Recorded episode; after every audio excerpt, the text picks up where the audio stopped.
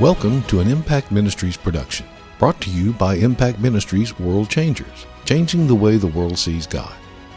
Learn how you can become a world changer today by visiting www.impactministries.com or drjimrichards.com. Now, here's your host, founder of Impact Ministries and developer of Heart Physics, the self development program that changed thousands of lives around the world, Dr. Jim Richards. Hey, I'm Jim Richards. I want to welcome you to message number three in this series called Drawing Near to God. And today I'm going to talk to you about loving God. I know that just seems like an incredibly simple title, but you know what? It's a it's a it's a powerful, powerful message that I think is going to benefit everybody. You might say, well, what's loving God got to do with drawing near to God? You know, I'll just tell you this the people that you will be compelled to draw near to, the people that you want to spend time with are the people that you feel safe with. Probably more than anything else, you want to feel safe with people. And if you don't, you are not going to really be compelled to to want to visit with them and hang out with them. Now, listen, let's just get rid of all the goofy legalistic ideas. I mean, I understand God is with us all the time. He never leaves us, He never fails us, He never forsakes us. And so some people uh, who don't realize they're being legalistic. They are because they're they're connecting to God based on technicalities. They say, well, so you can't draw near to God because God never leaves you. You know, He's always with you. You're in Him, He's in you. We know all of that. But uh, when the Bible talks about drawing near to God, it's not talking about geography, it's talking about relationships. matter of fact, really, when the Bible talks about the love of God uh, in the Hebrew language, there's one of the words that that presents this concept of being heart to heart with God. So, in other words, there's nothing, since it's a heart thing, there's nothing between your feelings and your emotions between between you and God. And so, drawing near is always about relationship. It's not about geography. It's not because God has left you. It's not because God has rejected you. You're not crawling back on your hands and knees. This is about uh, being in a relationship with somebody, first of all, that loves you more than anybody will ever love you. And ultimately, if you let your heart go there, you will love him more than uh, you've ever loved anybody else. And that really is the kind of relationship that God has called us to. You know, uh, I, I, I see people, and you know, I, I don't want to be totally critical of them, you know, there was a day, now that this day is gone, but there, there was a day back a few decades back where religion had put such a need or such an emphasis on us loving God that there was virtually no mention of God loving us or the value and the importance of God loving us. And, you know, uh, being one of the people who really uh, was a pioneer in the modern day grace movement, you know, I was one of the people that was emphasizing 40 years ago or 45 years ago the importance that we needed to stop focusing on how much we loved God and focus on how much God loves us. Now, but the difference was, uh, it wasn't that I was saying that it didn't matter whether we did or didn't love God, that it wasn't important whether we were in love with God, uh, that the only thing that was important was that God loved us. And that's kind of what's being said now and I really believe that the people are doing that absolutely mean well. And you know what? 40 years ago, 30 years ago, 20 years ago, that was very, very important to emphasize that. But as I shared in one of my scriptures about uh, you know about the full about the full counsel of God back a few months ago, which is free on impactministries.com, I talked about the fact that just because something has been abused, you can't throw it away. If it's in the Bible, you can't throw it out. You've got to find out what the Bible really, really does teach about it. And you can't pick one side when there's more than one side to a truth, and there always is. There's always a paradox. I tell you this anytime you don't see the paradox in whatever truth you're trying to deal with, uh, if you don't see the paradox, you don't see the truth yet because all truth exists in a paradox. Truth is multidimensional. It's a, it's paradoxical. There there are so many factors and and grasping the truth and bringing it into your real life. That's why the Word of God is called the Logos of God. It's not the it's not the uh, uh, didactic teaching of the Word of God. It's not the uh, It's not the intellectual uh, uh, grasp of the Word of God. It's believing something into your heart so that it becomes so very uh, conceptual. It, it so dominates every aspect of your life that you can you get understanding. You can see all the different sides of it at one time. But but really, it becomes something you can live, but you can probably never never never explain. So I don't want you to think that I'm just trying to be critical of people who overemphasize the love of God. But I am going to tell you this anytime you overemphasize anything in scripture, if you're not careful, you will end up on a path that you uh, had no intention uh, uh, of going. And so if we get to the place where, oh, God loves me, so so nothing matters. And I mean, I've used this example so many times uh, of people just talking about, well, well, all I know is God loves me. But you know, that's still it didn't get them off drugs. It didn't get them out of sin. It didn't keep them from committing suicide. It didn't keep them from ending up in jail. It didn't keep them from destroying their marriages. It didn't keep them from doing horrible, horrible things to other people. God loving us has no effect in our lives until number one, about to that love is experienced. You know, there's a a, a proverb, this probably doesn't fit exactly uh, but uh, this is this is one of these proverbs I, I, had to really ponder on for years and had to use it to work through some of my issues about how I communicate it. Proverbs 27 5 says, Open rebuke is better than secret love, or as uh, one translation says, better than love that's carefully concealed.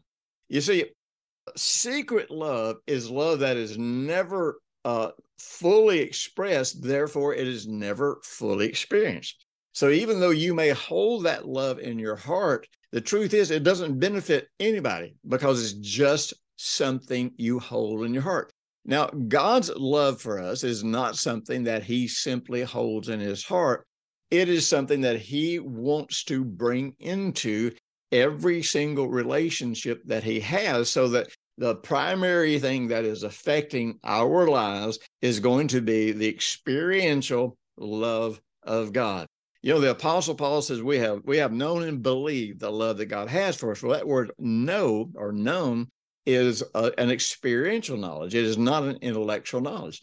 And so the impact that the love of God has on our life is is uh, the way that it affects us and the way that it compels us to come into a relationship with Him. Now you got to remember this. First John 4 18 says that God is love. So when you get to the core of who God is, at the very core of who God is, what you will find is righteousness. Righteousness uh, is the expression of the absolute core values that God has. And then uh, you begin to expand out from that core and you get love and mercy and, and all of these different wonderful, wonderful attributes.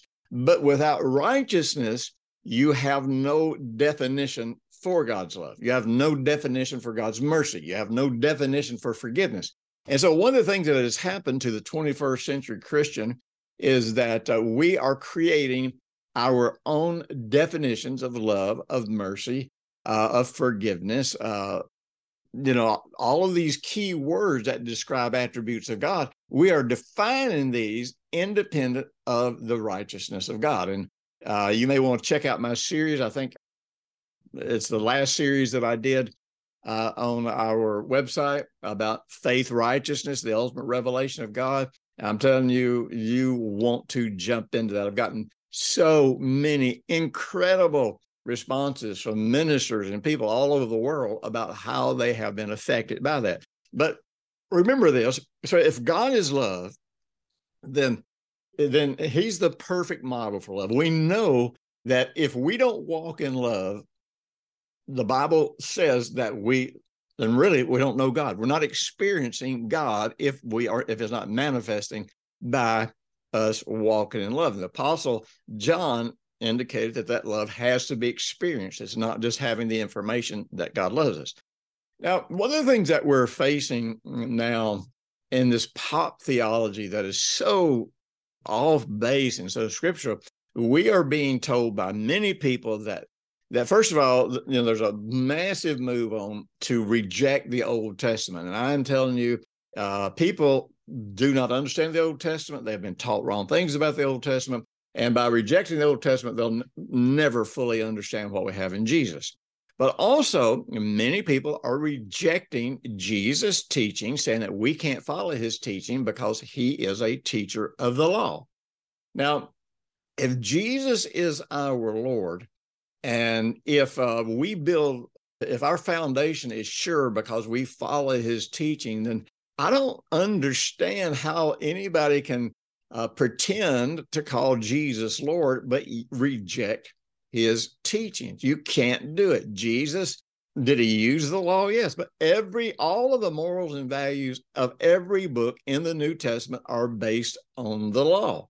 But it's based on the law as Jesus taught it, as Jesus modeled it, based on the law from God's motives and intentions, and his primary motive uh, of the law, which which people perverted. They didn't preach it, they didn't teach it, they didn't show it, was love because the law was showing us how to treat each other if, in fact, we are walking in love. But the problem is this if we reject Jesus' teachings, then the problem is uh, uh, where do we go to understand what love looks like? Well, I'll tell you where we go. We go to, to humanism, we go to socialism, we go to, to every kind of ism that there is. Everything that's taking the world down the perverted toilet right now is, is that's being done in the church is because we are not using the Bible as our standards to define love, to define mercy, to define forgiveness, to define kindness, to define prayer, to define praise, to define worship, uh, to define what a witness is. I mean, we don't we don't use biblical definitions of hardly anything. Therefore, we are just making up definitions.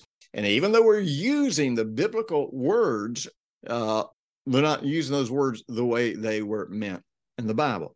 Now, we are created in the likeness and the image of God. Therefore, if God is love, and the Apostle John really goes to great lengths to point out what I'm about to say. See, God can only be God if he's motivated by love. If God is not motivated by love, then uh, then really he's denied himself. He's denied who he is and and really the, the foundations of the of all of creation would fall apart if God uh, didn't walk in love, because if he didn't walk in love, he would be rejecting his own righteousness. Well, if I'm created in the likeness and the image of God, then it stands a reason that I can't be normal if I'm not walking in love, if I'm not feeling love, if, I'm, if I am not experiencing love. So God modeled love. Jesus modeled love. We are supposed to be like him. And really the number one proof that we that we love is the fact or that we are of God is that particularly we love one another. We love the brethren. We love the people that are walking with God. Now, there's a certain kind of love that we can have for our enemies. There's a certain kind of love that we can have with the wicked. But, you know, with the wicked, I can say that I value a wicked person because Jesus had enough value for them that he died for them, that he paid for their sins. Their sins are paid for. And if they want to come and they want to draw near to him, if they want to experience that forgiveness, if they want to become a new creation in Christ Jesus, they can. And so if Jesus loved them enough to go ahead and do that, I can choose to love them as well. But that's not the kind of love that we have for one another the kind of love that we have for one another and the kind of love that we have for God is actually always reciprocal, it's always relational, and it, has a goal to it. It has a it has a, an intention, it has an end destination. And so, you know, we're talking about drawing near to God, and, and we we've already talked about the fact that the word uh, everywhere in the in, in the book of Leviticus where it talks about an offering, it's the Hebrew word korban. And that word means to be close or to be related. And so so it's a draw near offering. It makes you it makes you come close from your heart and and be related to the person that you're giving the offering to or giving the sacrifice to. Now, there's another word that you uh, that you run across in the Hebrew that's that's related to uh, the sacrifices and the feast, and it's the word natan. Now, the word natan uh, means to give. Now, the interesting thing about the word natan is what's called a palindrome. Now, a palindrome in the Hebrew is a word that is spelled the same forward as it is backwards. Now, when a word is spelled the same forward uh, as it is backwards, then um, you realize that you are dealing with a continuum. And as a continuum, you know, uh, being a health professional, having my own clinic for years, uh, discovering a continuum uh, made me really, really good at, at dealing with health issues and helping people face health issues. You know, one of the, one of the common things we used to run into with health health issues is, you know, every organ in the body is is related to and affected by a particular emotion. So, and every organ in the body is related to a particular food or a particular taste. Uh, so, so, so you, if for example, you gave yourself to certain emotions in too much of an abundance, it could actually have a derogatory effect on how its related organ functions. And and so over a while, by being uh, consumed with particular kinds of emotions and and not bringing them into the line, it, it affects the organ function, and then before long, that organ function leads to disease. So that's just one direction that a path could go to lead to disease. here's but but here's where the continuum comes in. With a continuum, uh, uh, anything can start anywhere and can move in any direction. There would be people come in. I remember one time there was a, a, a lady that came in had severe heart problems and uh, had severe palpitations, had all kinds of problems with her heart, and turned out all you know the women in her in her family had heart problems. So you, you felt like it was a genetic thing right off the bat. That would have been your first assumption. Well, so what I discovered was with her sister, her sister had the same type of heart issue. But what was interesting with her sister, it was a genetic problem. And the genetic problem led her to be a compulsive uh, uh, worry, if you will, and get things stuck in her head, become a little obsessive about things, overthink them, worry about them too much. But what was interesting with the other sister the problem didn't start as a genetic problem. The problem started because in her environment, everybody worried about things all the time, and she worried about things. So it was really her emotions that led to the dysfunction of her organ, and it was uh, and it was really uh, with her sister. Uh, it was it was the dis- physical dysfunction of her organ that led to the incessant worrying. So with a continuum, it's it it's really a wonderful thing to realize you can find out the real cause of sickness and you can find out the real cause of emotional stresses and all and all this kind of stuff. Well, the word Natan represents a continuum. Uh, so, uh, and, and that would be that giving and receiving are in the same continuum. Now, there are so many places that we could go to talk to about about giving and receiving, and uh, so I'm, I'm going to try to put this in a nutshell because I don't want to take too long on this. I want to give you something that you can immediately start to start to ponder, pray about, and and you know turn some places in your life around. Well, so the word Corban means close. It means related. It means to draw near. We said that's the word for offering. So let's say that you are giving Natan, you're giving a Corban, a draw near to to God. So what happens? When you give that offering to God, what happens is it doesn't cause God to draw near to you because God never leaves you. He never fails you. He never forsakes you. God never abandons us, even in the Old Testament. Actually, that scripture came out of the Old Testament. And so when when people brought offerings, uh, they weren't bringing offerings to get God to come back to them and get close to them. They were bringing those offerings because something had happened in their own heart that had caused them to distance themselves from God. God had promised he'd be there. God had promised he'd never leave them. He'd never forsake them. He'd never fail them. And so if I wasn't sensing God, if I wasn't sensing his presence, then this means I am the one that has changed positions. God's not the one that changed positions. God's not the one who is who has drawn away from me. I have, even if I don't know how or when, I can know for sure I am the one that has drawn away from him. So when I take that offering to him, now I am giving this gift. So so I am involved in the Natan, and that that's this uh, giving suddenly now puts me in this continuum of giving and receiving. Because if there's a if there's a continuum, then this means my willingness and my capacity to give is actually what creates my willingness and my capacity to receive. You know, uh, people talk about how much they hated the, the prosperity message, and I hated the way the prosperity message was preached.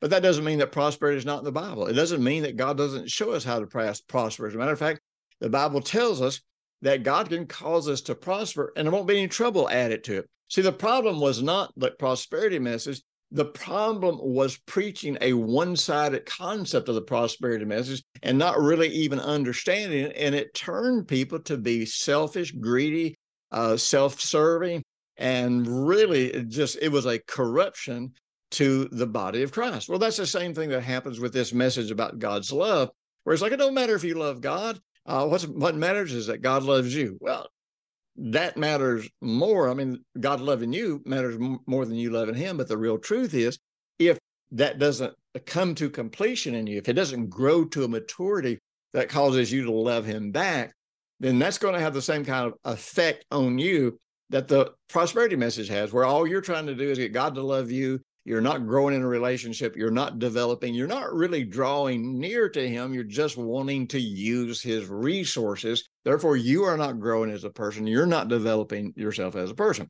So, so let's say let's say then that you go to God and you draw near because you are bringing an offering, and you are coming with the intention that that you you're not trying to appease God because can't appease God. That's dead works.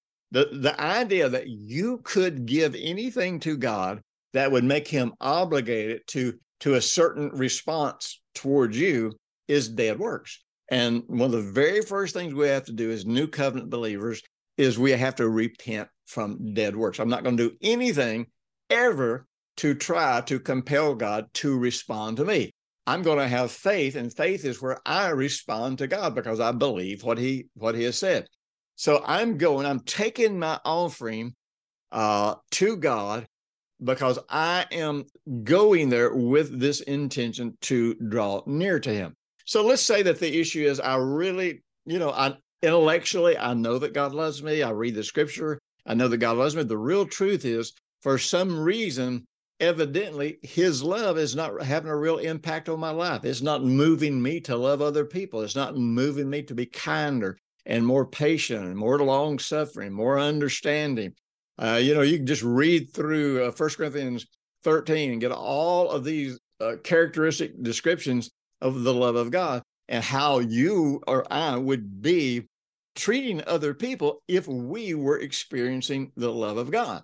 Because remember, the apostle john said that if i'm not loving other people then i am not experiencing the love of god and so so i know that i know that i want to draw near to god and i'm going to i'm going to come to god and i'm going to come to god with maybe it's a maybe it's a sacrifice of praise maybe it's a sacrifice or an offering of a you know of a contrite heart. Maybe it's me going and and and seeking him and seeking this connection with i mean there can be a lot of healthy positive things but the point is this as i go and begin to fully give myself to god um because i value him. It's like god I'm, I'm not experiencing your love. I'm not experiencing this. I'm not seeing the fruit of love in my life but i'm giving myself to you. I want to be i want to be a vessel of love.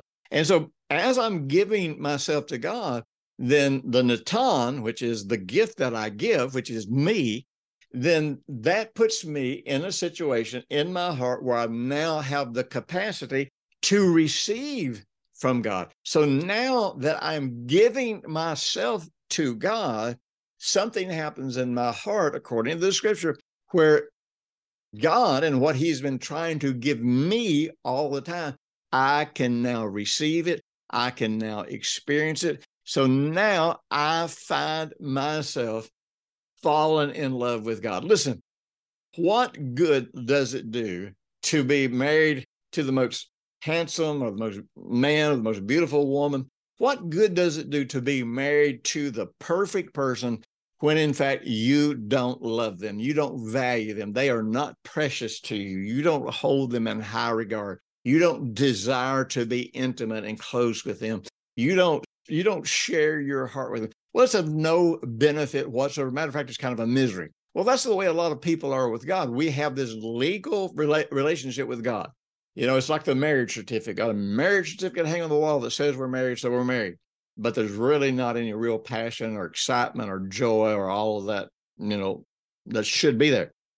So many Christians that they with God, they don't know how they got there. Well, they got there because they got more absorbed only receiving to God, but never giving themselves fully to God. And uh, I tell you, that's a choice that you make. You don't do it because you feel like it. You don't do it because you got the emotional surge to do it. You just choose. I am giving myself to you. I'll tell you, you will enter into that. And the, the gift you give him is you. The gift you be a, you're able to receive back from him is him. You give him as much love and value as you can. The gift that you can receive back from him is the love and value that he has for you. Listen, I want you to become a world changer with us. I want you to help us take this message to the ends of the earth. We're raising up 1 billion disciples. Go to impactministries.com and right there on our page, click on the, uh, the world changer link and consider becoming a world changer who financially helps us. Listen, we are going to raise up 1 billion disciples. We have been doing this. We're starting Bible schools all over the world. And I want to give you a free uh, download series about drawing near and, and particularly drawing near to God, but also drawing near to relationships, to people around you. And then plus you got this whole this whole video series. Help us change the way the world sees God. Help us bring people into a relationship where they fall madly in love with God, madly in love with people. And we go out here and we change the way the world sees God. Be sure and share this with some people that are hurting, people that are feeling like God is distant to them. They don't need to be begging God to come to them. They don't need to be trying to get God to come and do what he's already done. Uh, God is already made the the investment in you because he values you and you're so precious to him. He is already drawn to you. He is already doing everything he can to stay totally connected to you. He has not gone anywhere. If you are feeling a distance between you and God, it is always in your heart. And you don't have to grovel, you don't have to beg. You just turn around and draw near to God. You give him the gift of your heart, you give him the gift of your life. And I got news for you. Suddenly, you're going to be able to receive something you probably have never felt in your whole life. Share this with a friend, and I'll talk to you next week. Thanks for listening to the weekly Impact Ministries World Changers podcast with Dr. Jim Richards. If you like what you've just heard, we encourage you to share our web address www.impactministries.com or drjimrichards.com with friends and colleagues. Be sure to check out the resources section of our website from previous broadcasts and our videos. Join us next week for another great message by Dr. Jim Richards.